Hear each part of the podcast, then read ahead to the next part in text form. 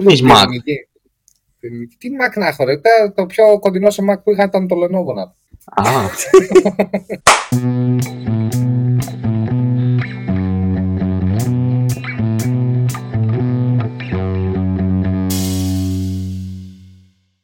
Θέλω να συζητήσουμε το εξής. Ε, όταν γράφουμε κώδικα, ωραία, κάνουμε μια αλλαγή και κάνουμε git commit. Ωραία. Το... Και για τους μη τεχνικούς, το git commit είναι ουσιαστικά λες τι αλλαγή έκανες. Παράδειγμα, διόρθωσα αυτό το bug που είχε. Ωραία. ουσιαστικά αποθηκεύεται ε, αυτή η αλλαγή που συνέβη στον κώδικα κάτω από αυτό το όνομα σε περίπτωση που το χρειαστούμε στο μέλλον. Το θέμα είναι ότι ενώ έχει έρθει το μέλλον πολλές φορές σχεδόν ποτέ δεν έχω χρειαστεί ένα από αυτά τα commit messages που στίβω το κεφάλι μου για να γράψω σωστά. Δηλαδή να είναι περιγραφικό, να, να περιέχει την αλλαγή και όσο πάει είναι όλο και περισσότερο στο ότι δεν χρειάζονται. Γράφεις απλά ε, WIP, δηλαδή Work in Progress και τελείωσε. Ποια είναι η άποψή μας, Νίκο, δηλαδή στην ουσία; Ναι, υπάρχει, δεν ξέρω αν υπάρχει κάτι αντίστοιχο στο design, ε, αλλά γενικά θα με ενδιέφερε ε, άμα χρειαστήκατε ποτέ αυτά τα messages που, που γράφουμε συχνά. Ε, εγώ προσωπικά, ε, σχετικά πάνω σε, αυτό που λες, με το που το ανέφερες, σκέφτηκα ήδη ένα επιχείρημα που χρειάζεται το, το git commit και να βάλεις ένα message είναι σε περίπτωση που φαντάσου είμαστε τέσσερα άτομα, ωραία. Και έχουμε έναν lead developer και στον οποίο κάποια στιγμή όταν τελειώσουμε το feature θα πρέπει να, να, να ανοίξουμε ένα merge request. Αυτός ο άνθρωπος ε, θα ανοίξει το merge request και αυτά που, το πρώτο πράγμα που θα δει δεν θα είναι ο κώδικας, θα δει το Jira ticket και θα δει το commit message σου δηλαδή τι περιέχει αυτό το feature, δηλαδή ότι έκανα αυτό ή οτιδήποτε. Έκανα αυτό, διόρθωσα αυτό, έκανε εκείνο, για να έχει μια ιδέα τι θα κάνει review. Πέρα από αυτό, αν είσαι μόνος σου, δεν, δεν ξέρω, δεν μου έχει χρειαστεί, δεν έχω παρατηρήσει προσωπικά εγώ τα, τα message. Τα δικά μου. Αλλά σε, όταν, είσαι, σε, όταν έχεις μια μεγάλη ομάδα, θεωρώ ότι είναι απαραίτητο για να ξέρει ο reviewer ή ο κάθε reviewer. Γιατί αναλόγως και πόσο μεγάλη ομάδα είναι, μπορεί να έχεις και δύο reviewer. Οπότε θα πρέπει να ξέρουν πάνω κάτω τι κάνεις. Κοίτα, συμφωνώ, αλλά ε, ουσιαστικά αυτό που είναι να κάνεις είναι ήδη μέσα στο ticket. Οπότε γιατί εσύ να γράψεις για κάθε αλλαγή άλλα 5 commit messages μέχρι να κάνεις ένα pull request; Τι εννοώ.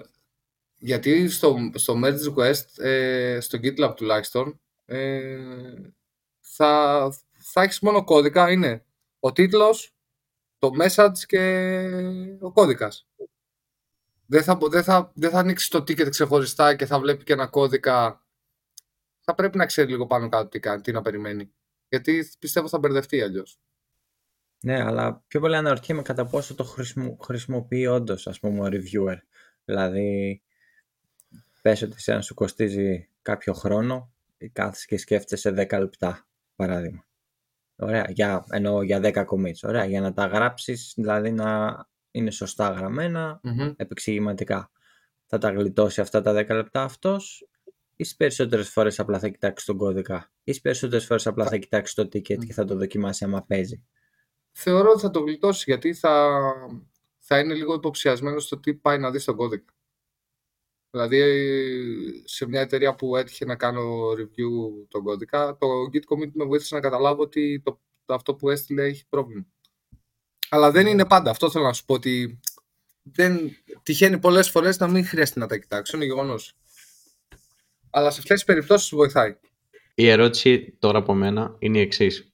Πού δίνει κάποιος πιο εύκολα ή δύσκολα τα λεφτά του; Δηλαδή, θα τα δώσει πιο εύκολα σε ένα προϊόν, δηλαδή τύπου ένα subscription για κάποιο ε, app, ή θα τα δώσει πιο εύκολα σε έναν freelancer για να του κάνει μια δουλειά; Τι, ποια, Πού πιστεύετε τα δίνει κάποιος πιο εύκολα ή πιο δύσκολα και γιατί; θεωρώ πάνω σε αυτό που λες ότι πρέπει λίγο να, να αναλύσουμε λίγο παραπάνω τι είναι αυτό που χρειάζομαι.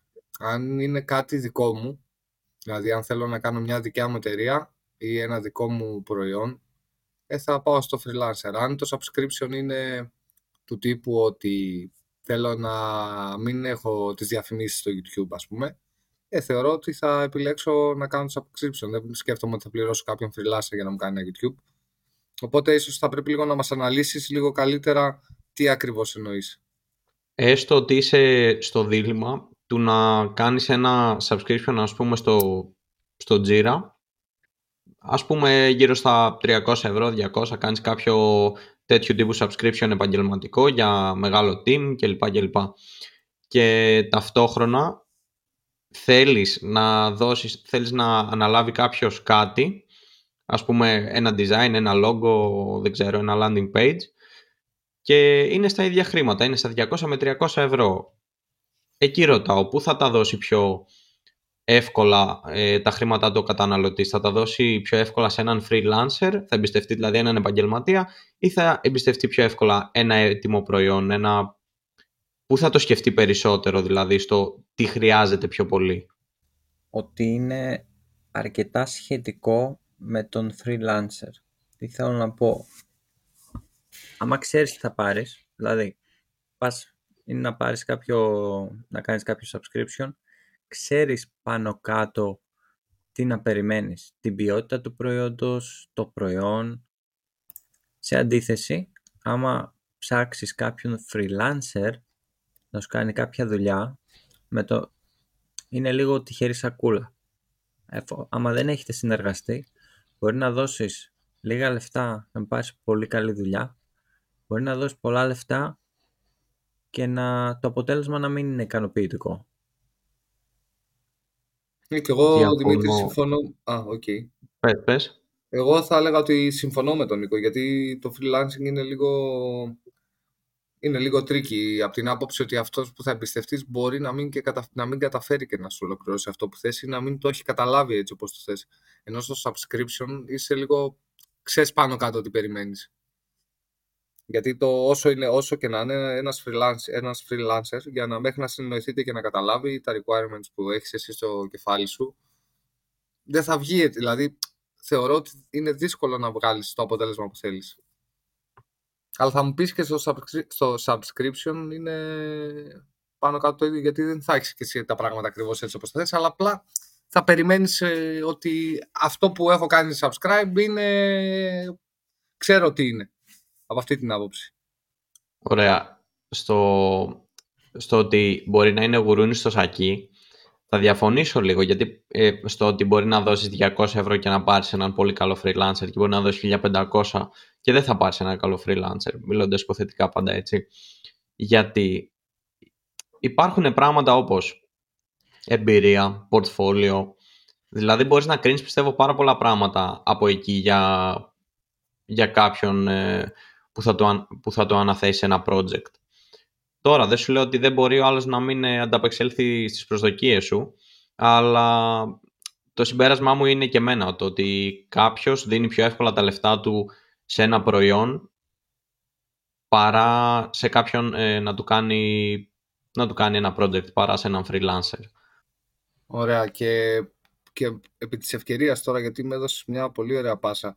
Ποια είναι τα κριτήρια, ας πούμε είπες ένας ε, καλός developer έχει ένα πορτοφόλιο και εγώ θέλω να σε ρωτήσω και γενικά να ρωτήσω ποια είναι τα κριτήρια ας πούμε, που ξεχωρίζουμε έναν καλό developer από έναν senior developer; Και με ποια κριτήρια, αν είχατε δικιά σας εταιρεία, ξέρω εγώ, ε, θα κάνετε προσλήψεις; Ε, νομίζω πρέπει λίγο να, ε, να διευκρινίσεις από ποια οπτική ε, θεωρούμε έναν developer καλό. Δηλαδή, άμα είσαι στο αφεντικό, είναι διαφορετικά τα κριτήρια από το άμα είσαι ο project manager. Και πάλι ναι, διαφορετικά τα κριτήρια από το άμα είσαι ο... Είναι, έχει, έχει, ερώτηση έχει δύο σκέλη. Ε, ας ξεκινήσουμε το πρώτο. Πώς ξεχωρίζουμε ας πούμε έναν developer καλό, έναν, ας πούμε, έναν developer junior, άντε junior μπορείς να το καταλάβεις, έναν junior προς το mid senior ας πούμε από έναν senior developer. Ακόμα και έτσι από το freelancing που είπε ο Δημήτρης. Δηλαδή με ποια κριτήρια θα, θα επέλεγε αυτός τον freelancer; Εγώ θα απαντήσω ως designer, όχι ως developer, τι θα κοιτούσα. Ε, στην περίπτωσή μου πιστεύω ότι θα κοιτούσα πολύ βασικά πράγματα. Δηλαδή από το portfolio κάποιου μπορείς να καταλάβεις πάρα πολλά και από το τι project έχει αναλάβει και το τι μεράκι έχει πάνω σε αυτό που κάνει ανάλογα με το τι θα σου πει και πώς θα σου παρουσιάσει τον εαυτό του. Αλλά ναι, πιστεύω αυτό που θα ξεχώριζε αρκετά είναι στο πόσο, πόσο χρόνο ξοδεύει για κάτι. Πιστεύω το σημείο κλειδί μετά από ένα σημείο, τουλάχιστον στο design, είναι πόσο χρόνο αφιερώνεις στο να κάνεις κάτι. Θα του έβαζα κάποια συγκεκριμένα projects και θα τον ρωτούσα πόσο χρόνο θα του έπαιρνε να τα παραδώσει. OK, okay, εσύ Νικό. Εγώ θα έδινα πολύ μεγάλο βάρος στην ερώτηση μίλα μου για ένα project για το οποίο είσαι περήφανος, για κάτι που έχεις κάνει για το οποίο είσαι περήφανος. Μου την έχουν κάνει και έχω δει να την κάνω και σε άλλους και βλέπεις ότι ο εκάστοτε developer, δηλαδή είτε θα, θα ανάψουν τα μάτια του και θα είναι, θα είναι ναι αυτή είναι η στιγμή που μπορώ να πω το πιο καλό πράγμα που έχω κάνει και να κάτσουν να μ' ακούσουν και είναι και πολλοί που θα πούν ε, εντάξει, κάναμε κάτι, ξέρω εγώ, κάτι πιο τυπικό.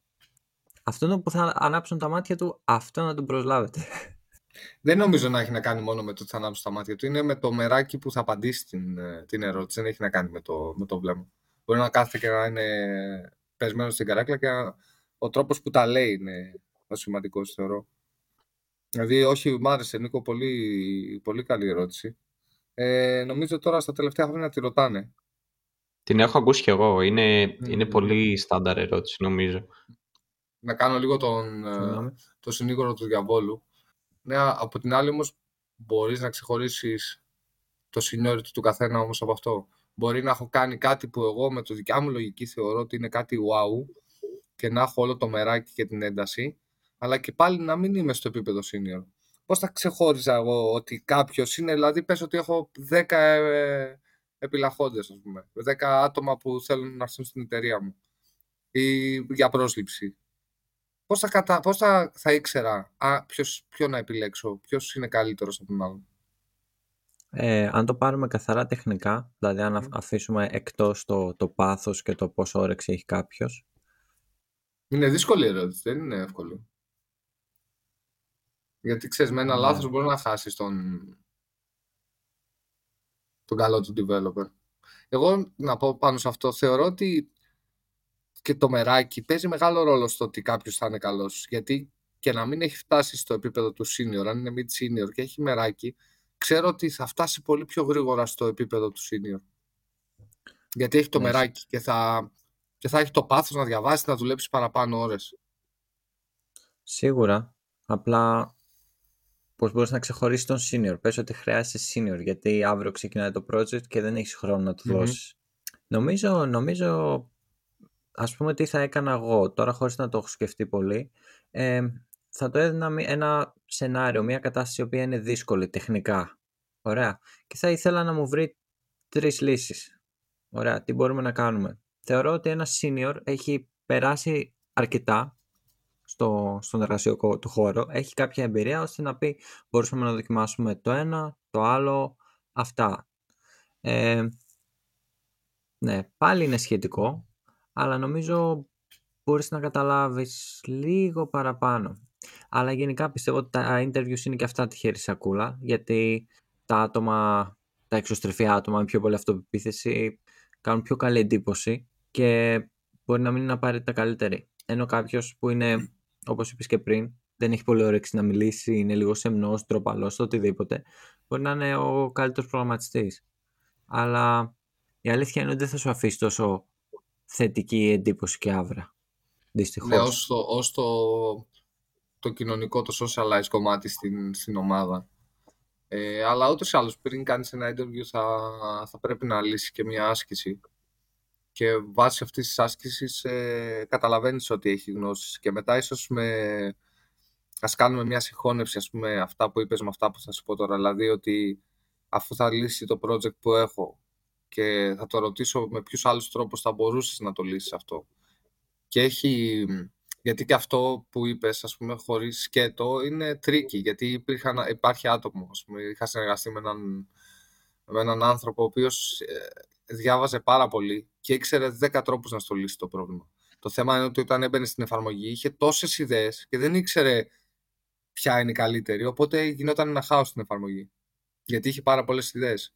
Οπότε θεωρώ ότι η αλήθεια βρίσκεται κάπου στη μέση και ότι πρέπει να κάνεις, ε, δηλαδή να βάζεις πόντους, ότι ξέρει να γράφει κώδικα πόντους, ότι έχει πολλές επιλογές να λύσει ένα πράγμα πόντους, ότι είναι πολύ καλό ε, επικοινωνιακός και μπορείς να διαχειριστεί τι να το κάνω να είσαι senior και να μην μπορείς να συνεργαστείς με την ομάδα. Φυσικά και παίζει ρόλο. Θα έχεις, άμα είσαι senior και έχεις από κάτω άλλα πέντε άτομα και, και δεν μπορείς να τους ελέγξεις και γιατί στον κλάδο μας καλός ή κακός θα συνεργαστούμε και με άτομα που έχουν την ψώρα του εγώ θέλω να μιλάω, εγώ να δείχνω με να κάνω και να παίρνω αποφάσεις άμα δεν μπορεί να επιβληθείς σε αυτά τα άτομα δεν μπορεί να γίνεις σύνολο.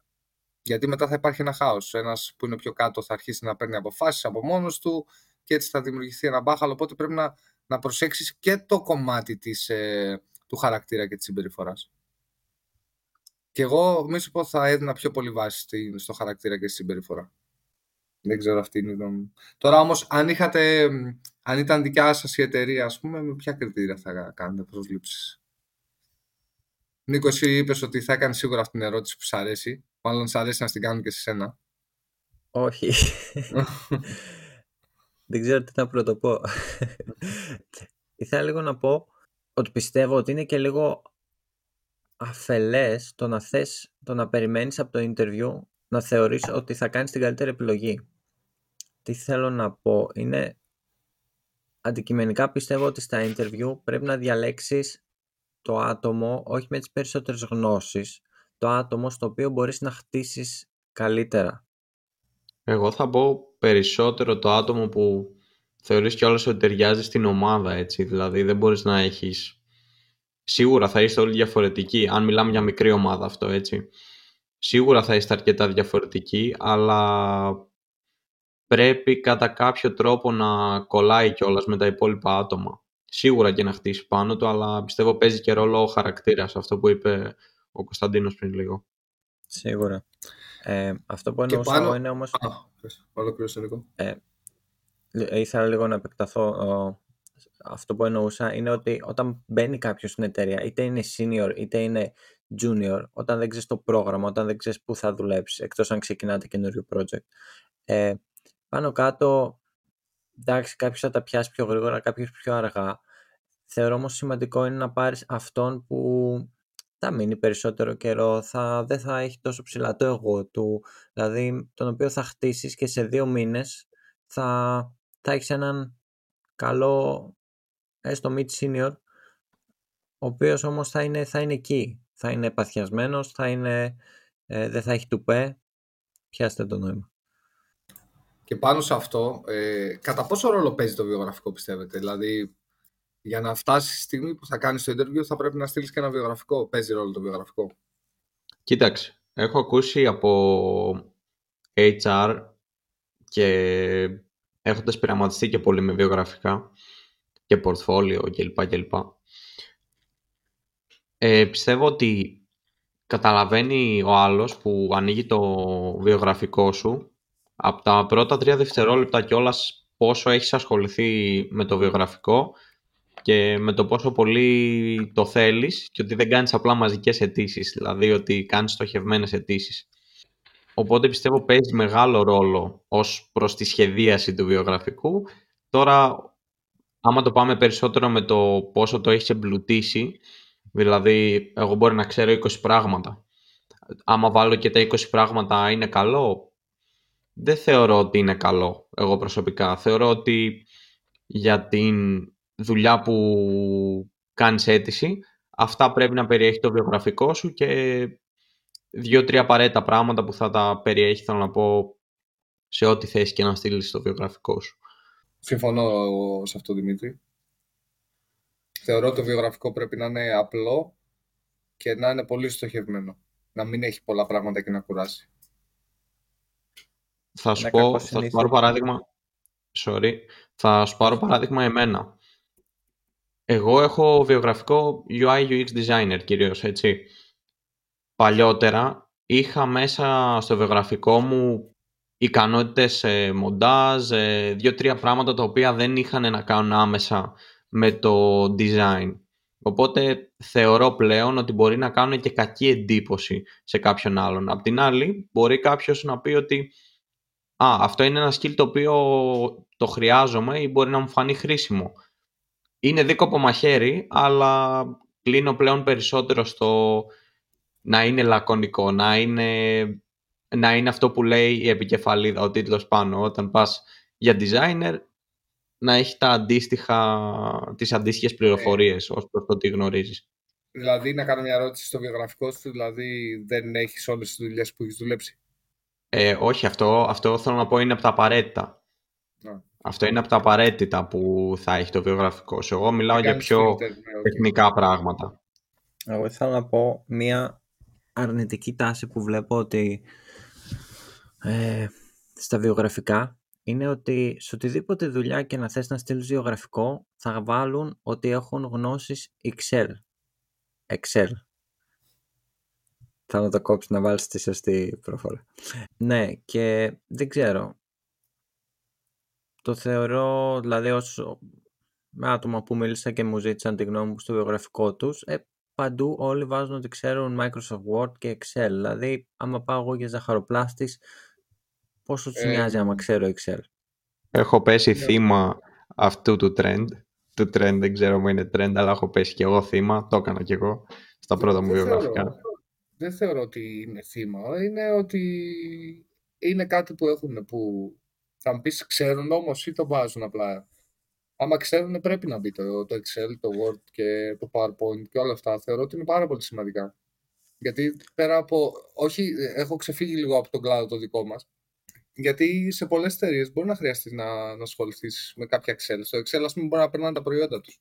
Και αν είσαι αποθηκάριος, ας πούμε, θα πρέπει να ξέρεις Excel για να διαχειριστείς μια εφαρμογή. Ναι, άρα πάλι καταλήγεις στο ότι ανάλογα με τη θέση το βάζεις.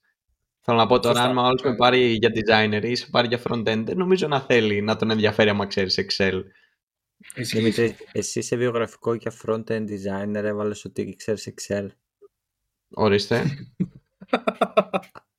Αυτό που είπες είναι ότι εσείς για θέση front-end developer, ε, UX designer έβαλες ότι ξέρεις Excel. Ναι, στα πρώτα μου Ναι. βιογραφικά νομίζω ότι το είχα βάλει.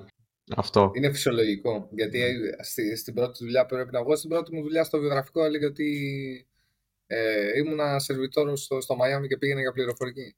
Αυτό παίζει ρόλο, ας πούμε. Ναι, Όχι, α- και, αυτό. και- και εγώ. Ταμείο. Ψιλικατζίδικο. Ταμεία σε ψιλικατζίδικο. Ναι, είναι κάτι, είναι κάτι που το μαθαίνεις ρε εσύ και αυτό και το να κάνεις καλό βιογραφικό και το πώς να προσεγγίζεις σε μεγαλύτερες εταιρείες και σιγά σιγά να μπορείς να κλείνεις και interview και όλο αυτό είναι επίσης κάτι που μαθαίνετε έτσι δηλαδή. Ειδικά αν δεν έχεις Κάτι- κάποιον για καθοδήγηση ένας- είναι ακόμα πιο έτσι. δύσκολο. Και, και κάτι που πρέπει να σημειωθεί, είχα βάλει στα χόμπι, χόμπι προγραμματισμός. Ε, Δεν θα τρελάω. Ένας, ένας παλιός μου συνεργάτης είδε το πρώτο μου βιογραφικό. Νομίζω δεν μπορούσε να πάρει ανάσα από το γέλιο. Γιατί είχα βάλει, ξέρω εγώ, που πήγα δημοτικό, χόμπι, ότι παίζω ποδόσφαιρο. Εγώ θα αλλάξω το θέμα τώρα και θα το πάω σε κάτι πιο, πιο τεχνικό. Πόσο σημαντικά θεωρείτε ότι είναι τα default settings σε κάποιο app ή σε κάποιο, ναι, σε κάποιο app κυρίως που μπορεί να χρησιμοποιείτε. Ας πούμε, θα φέρω ως παράδειγμα ένα περιστατικό που είχα στη προηγούμενη μου δουλειά. Είχε κατεστημένα τα προγράμματα, τέλος πάντων ο υπολογιστής ήταν οριακά, δεν αλλάξαν τίποτα από τότε που έφυγε το άτομο και τον, την αντικατέστησα εγώ και είχε ακόμα αποθηκευμένα settings. Και είχα ανοίξει το Photoshop, το Photoshop και γενικά κάποια άλλα προγράμματα της Adobe που δεν τα χρησιμοποιώ και πολύ. Ξέρω να τα χρησιμοποιώ, αλλά ναι, οκ, τα βασικά. Και είχα πάει, ψέματα δεν ήταν το Photoshop, ήταν το Premiere και ήταν το μόνο πρόγραμμα που είχαν για μοντάζ, θέλανε κάτι σε βίντεο. Και ξεκινάω, το ανοίγω και έχει κάτι settings, πολύ, πολύ περίεργα ρυθμισμένα πράγματα, τα οποία δεν ήξερα αρχικά πώς να τα αλλάξω. Τέλος πάντων, είχα μεγάλο πρόβλημα. Μου πήρε μια, μια μισή ώρα, ξέρω εγώ, να το φέρω σε φυσιολογική κατάσταση, γιατί είχα αρνηθεί στο να το ξανακατεβάσω, που και αν το ξανακατέβαζα νομίζω θα είχε πάλι τα ίδια settings. Τέλος πάντων, αυτό που θέλω να πω είναι ότι πόσο σημαντικά θεωρείτε ότι είναι σαν, σαν developer όταν βγάζεις κάτι, πόσο σημαντικό είναι να η default version του να είναι όσο πιο απλή γίνεται ως προς τον χρήστη. Ε, σχετικά με το παράδειγμα που είπες, ε, εγώ θέλω να πω ότι καταρχάς το πρόβλημα ξεκινάει ότι πήρες υπολογιστή ανθρώπου που δούλευε στην εταιρεία χωρίς να έχει αλλάξει, να μην έχει γίνει ένα format το οτιδήποτε. Ακριβώς. Ε, όσο ασχολείσαι, δηλαδή εγώ είμαι ένας είμαι προγραμματιστής και έχω μάθει τα, τα default ε, πράγματα που λέμε από το Visual Studio και μετά δεν με βολεύει να πατάω Ctrl Shift F, λέω εγώ τώρα ένα παράδειγμα, για να κάνω search παντού και θέλω να το κάνω πιο γρήγορα, ας πούμε, και το αλλάζω, το κάνω με ένα απλό κουμπί. Ο επόμενος που θα έρθει να το πάρει προφανώς αυτό θα πάθει κεφαλικό. Θα πατάει Ctrl Shift F και θα, θα πέφτουν κορμιά. Θα αλλάζει καπέλε, δεν ξέρω τι μπορεί να γίνει. Οπότε θεωρώ πολύ σημαντικό τα default settings σε, σε οποιαδήποτε εφαρμογή.